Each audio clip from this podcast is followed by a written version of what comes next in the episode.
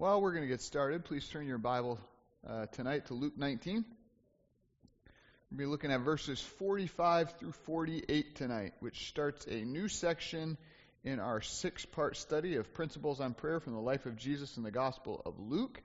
Uh, tonight we're going to begin section 5, Principles on Prayer from the Passion of Jesus. And we're going to do something a little bit different in this section of our study. We're going to examine seven scenes that take place during Jesus' final week before his death, and we're going to note how central prayer is both to Jesus' teaching in that final week as well as to his living as he walked through some of the most difficult moments of his earthly life. We're going to walk through these moments and discover that prayer is the power that impelled Jesus uh, through the trials and temptations that led him to Calvary. Tonight, our first lesson begins when Jesus walks into the temple and he teaches us all a lesson on uh, the importance of keeping the purity of prayer in our worship. And so that's going to be in Luke 19 45 through 48. But before we go any further tonight, let's just ask the Lord to bless our time feasting on His Word together. Let's pray. Father, we thank you that we can come to you tonight. We thank you that when we come to your word, uh, we find the glory of Christ. We find a treasure trove of wisdom and knowledge. We find encouragement. We find conviction. We find strength for daily living. Father, we just pray that you would teach us and grow us tonight. And I pray, Father, that we would see the final week of Jesus from a different perspective as we go through this study and see how his absolute dependence on you is what kept him faithful, kept him enduring to the end, kept him looking beyond the shame of the cross to the joy that was set before him. And I pray, Father, that we would learn from Christ's life and make prayer a central focus uh, for, uh, for our lives as well. We ask this in Jesus' name. Amen. So, in our verses that are before us uh, tonight, we're going to see Jesus reveal himself as God's divine priest, as the great and final minister sent from God to be the mediator for his people. Now, for those that were living in Jesus' Jewish culture at that time, the connections between what Jesus does here and the priestly office would have been very obvious for them. But for those of us who are kind of far removed from that culture, um, we can easily miss it. So before we dive into this passage, which is only a couple of verses, I want to remind you brief, briefly of the role of a priest uh, in that Jewish culture. According to Mosaic law, priests uh, were the ones appointed by God to, to do three duties protect the worship, preach the truth, and perform the sacrifices. These were the three things every priest was commanded by God to do protect the worship, preach the truth, perform the sacrifices. So, first, they were commanded and called to protect the worship. God says to Moses in Numbers 3 6 through 10, Bring the tribe of Levi near and set them, and set them before Aaron the priest that they may minister to him. They shall keep guard over him and over the whole congregation before the tent of meeting as they minister at the tabernacle. They shall guard all the furnishings of the tent of meeting and keep guard over the people of Israel as they minister at the tabernacle. Verse 10 And you shall appoint Aaron and his sons, and they shall guard their priesthood. But if any outsider comes near, he shall be put to death. So, do you get the point? Priests were commanded to keep guard, to protect the worship of God to keep it sacred, separated, holy, pure. If anything or if anyone that was not supposed to be there entered that area of worship, the priest's job was to drive it out. They had to protect the pure worship of God. The second thing that a priest had to do was to preach the truth. Leviticus 10 10 through 11, the Lord says to Aaron the high priest and his sons, You are to distinguish between the holy and the common, between the clean and the unclean. And in other words, a priest is to make it very clear for the people of God what is right and what is wrong, what's true and what's false. How do they do that? Verse 11, and you are to teach the people of Israel all the statutes that the Lord has spoken to them by Moses. So priests were called not only to protect the pure worship of God, but they were also called to preach the pure truth of God also. Their ministry was to be one of teaching God's word, of learning it, of loving it, and of leading others in it. They were to preach the truth. And then finally, priests were called to perform the sacrifices. In Deuteronomy 33:10, Moses blesses the Levites before the Lord, saying this, "They shall teach Jacob your rules and Israel your laws." They were to preach the truth, and then the end of the verse, "They shall put incense before you and whole burnt offerings on your altar." So they were to perform the sacrifices, the substitutionary sacrifices for atonement and coverings of sin. So that was the role of the priest, according to the Old Testament. That was what a priest did. They protected the worship, they preached the truth, and they performed the sacrifices. That is exactly what we're going to see Jesus systematically do in our passage tonight. Uh, he is going to protect the worship, he's going to preach the truth in anticipation of him performing the sacrifice in his own flesh, the final sacrifice for sins that Passover Friday. So, what we see in this passage is really Jesus performing the role of the divine priest.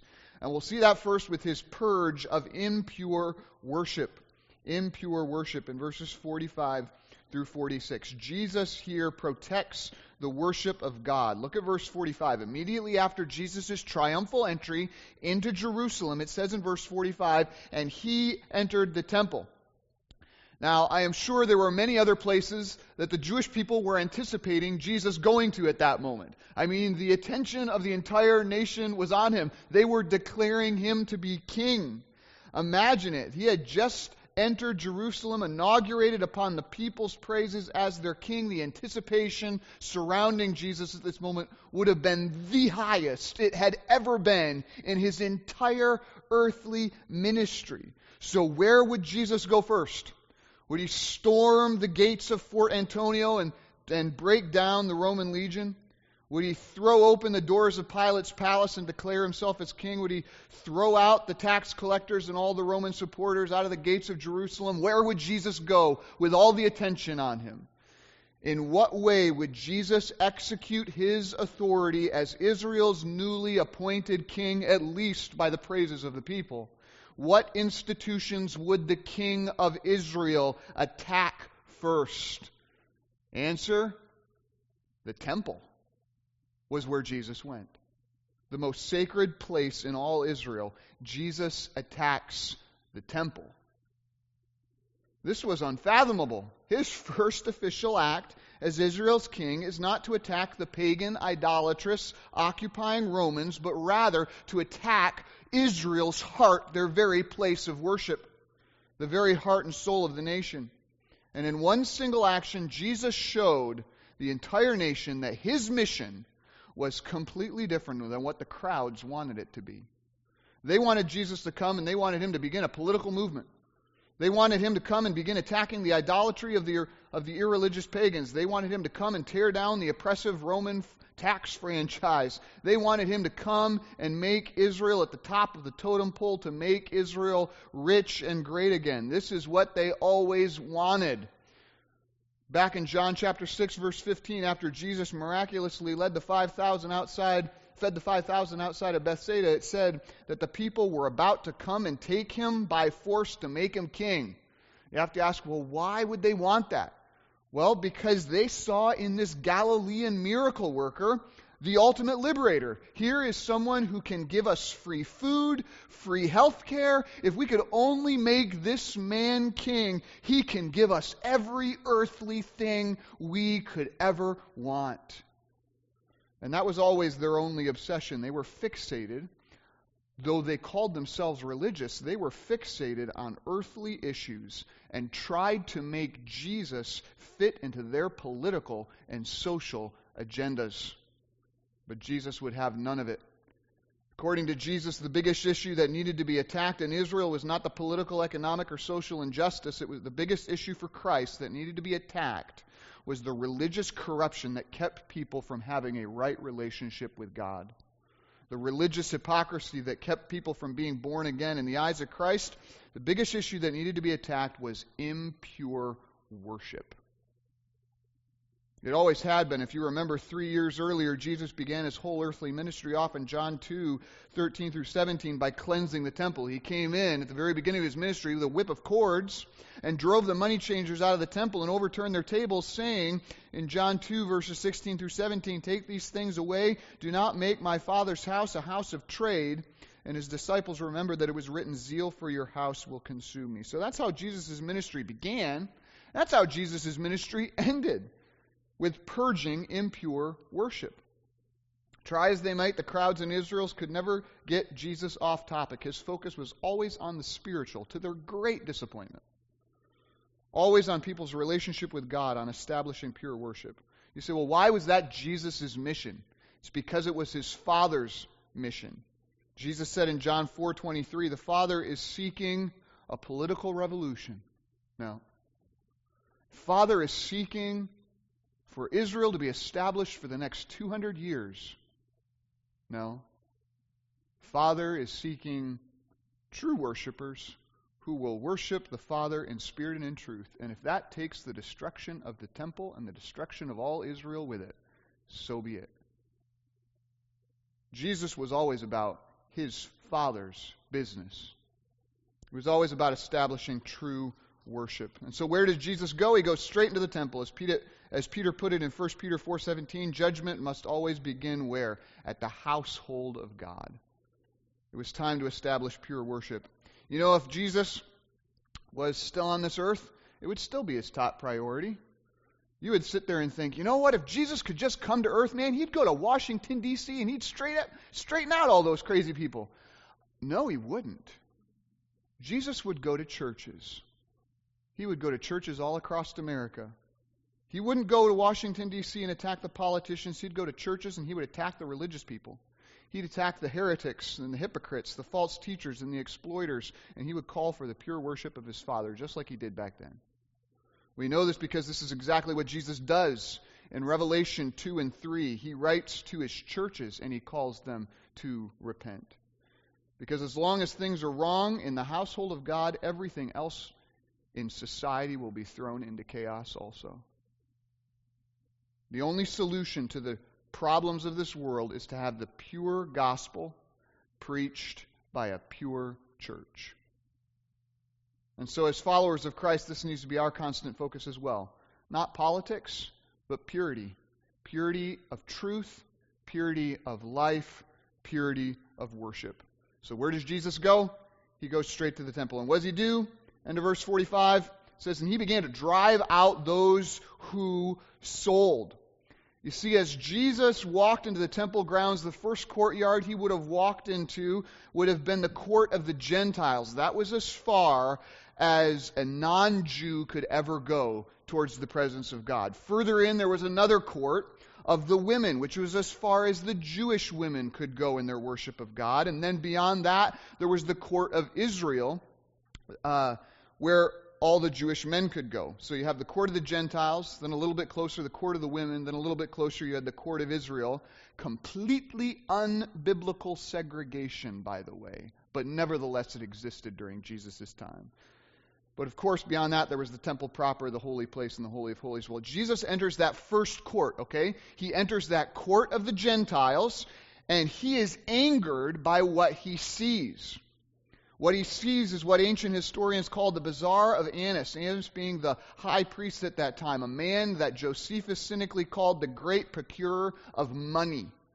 See, within the court of the Gentiles, which was the only place in the entire temple people of other nations could come and worship God, remember, the only place at that time that they could come, within that court, the Jewish leadership had set up a business center towards making money and the lucrative business that they set up there was selling animals for temple sacrifices.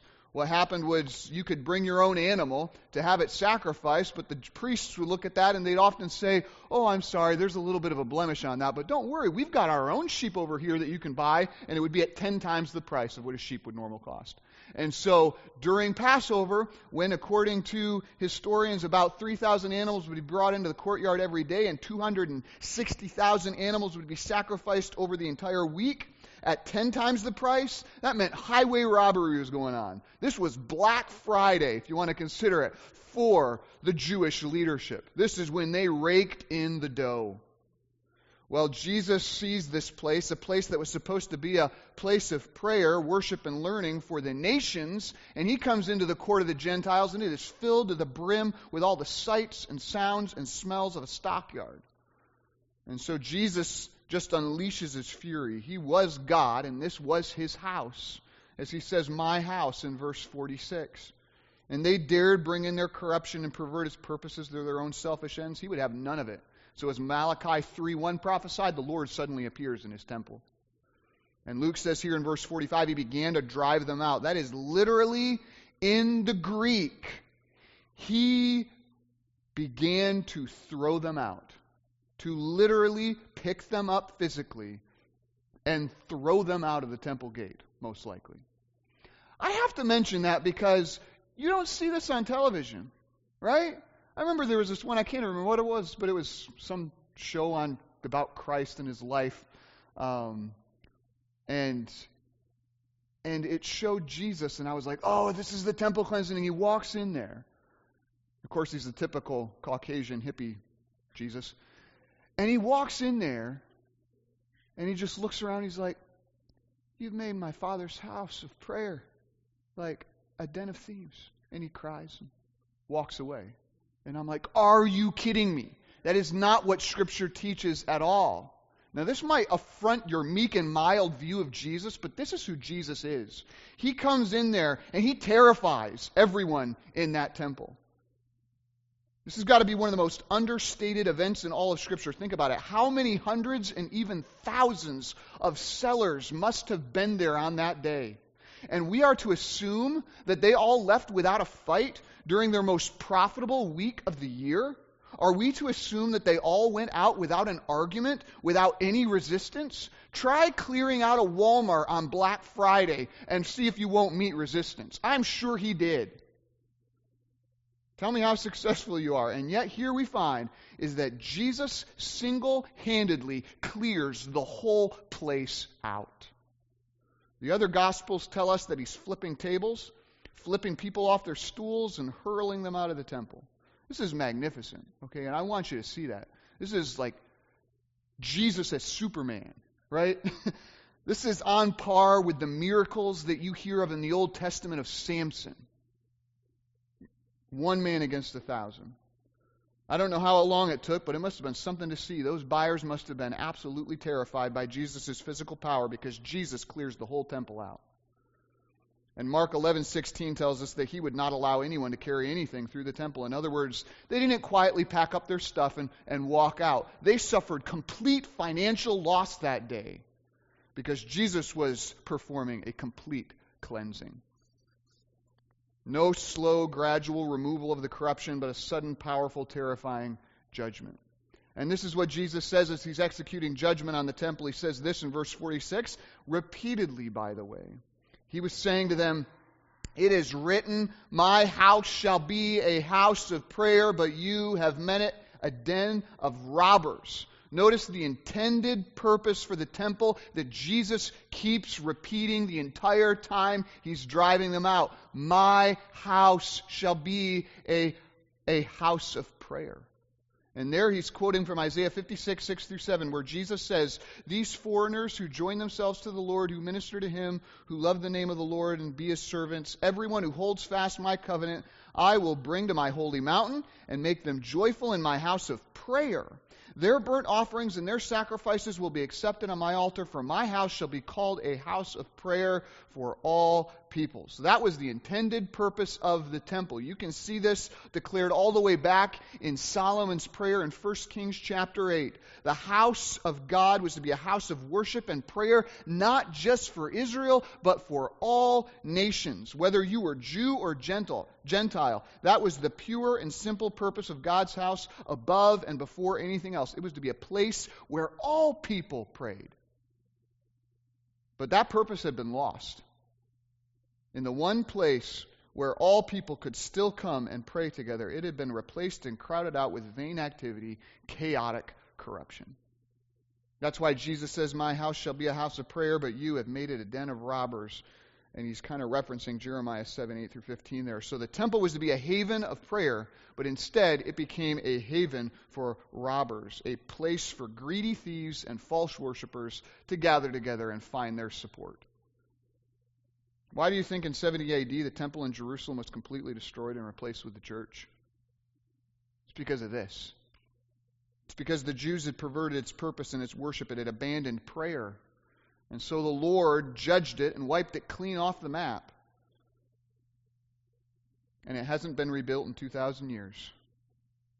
Because if the temple won't be a place of prayer for all people, then perhaps the church will. That's the intended purpose of the church as well to be a house of prayer, to be a family of believers who strive together in prayer in all circumstances to God because our Lord commands us and our love compels us. This is the purpose of the church before and above everything else. So we have to ask ourselves the question will this house be a house of prayer for all people? Are we resolved to fulfill God's purpose for this church? When the Son of Man comes, as we saw earlier, will he find faith here? Or will he find that prayer's been replaced, crowded out in the life and schedule of our church and from the life and schedule of its leaders by vain activities and chaotic corruptions? We must pray by God's grace that we that he would make us a people of prayer because Jesus does not mess around with impure worship and that's what I want you to see tonight. What a graphic picture here. He doesn't mess around with the people that call themselves his and yet do not have faith that is alive enough to pray.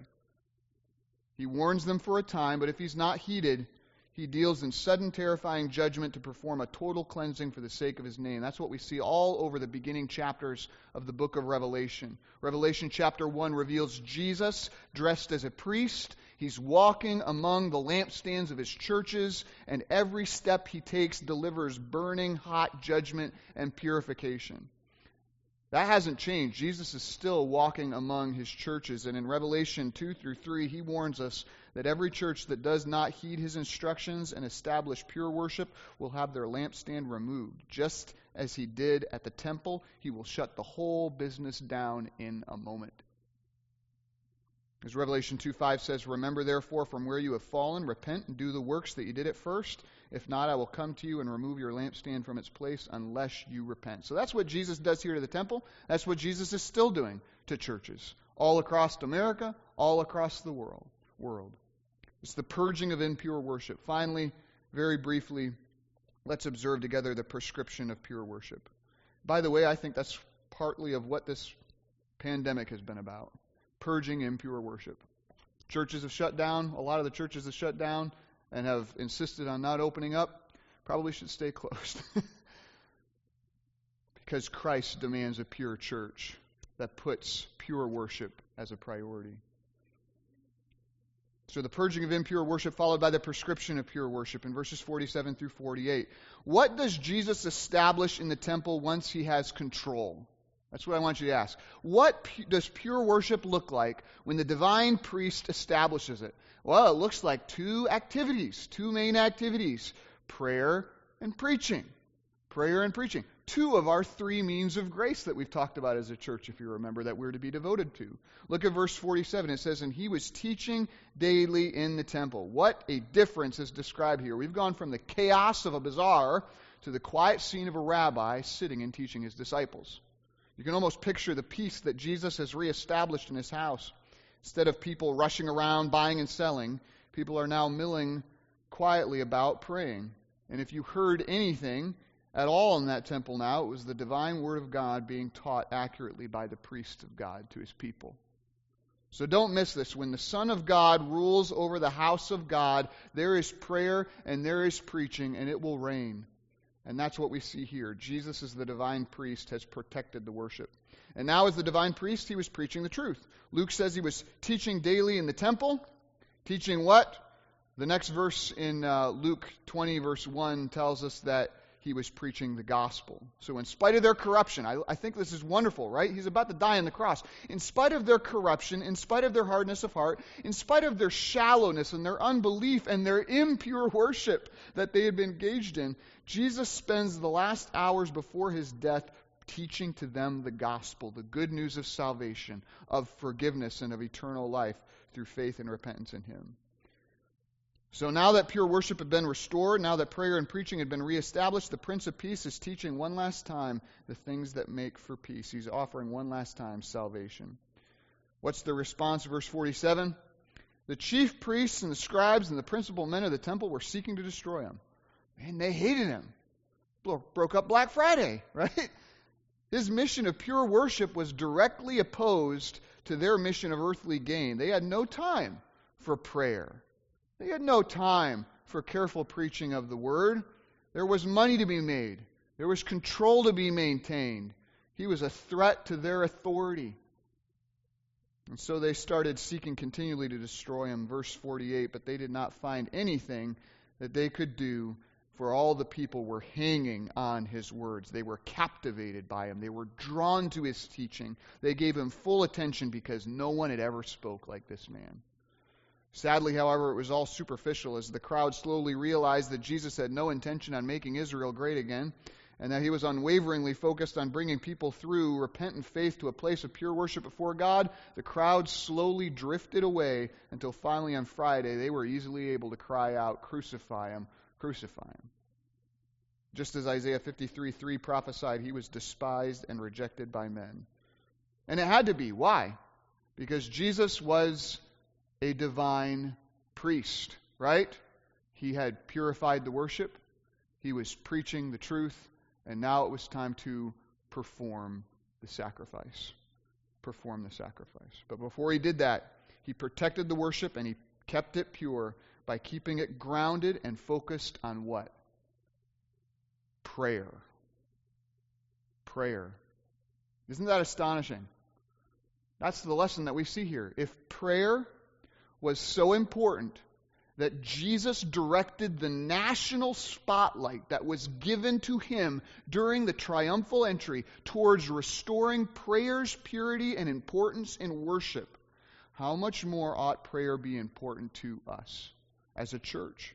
How much more central should it be to our ministries and to our lives? And so I see from this the prayer, Lord, purify us as your people and create a pure worship among us, a worship that begins and that ends in prayer. In prayer. And so, to that end, it's a joy to have you out here tonight uh, to do just that, to worship the Lord in prayer.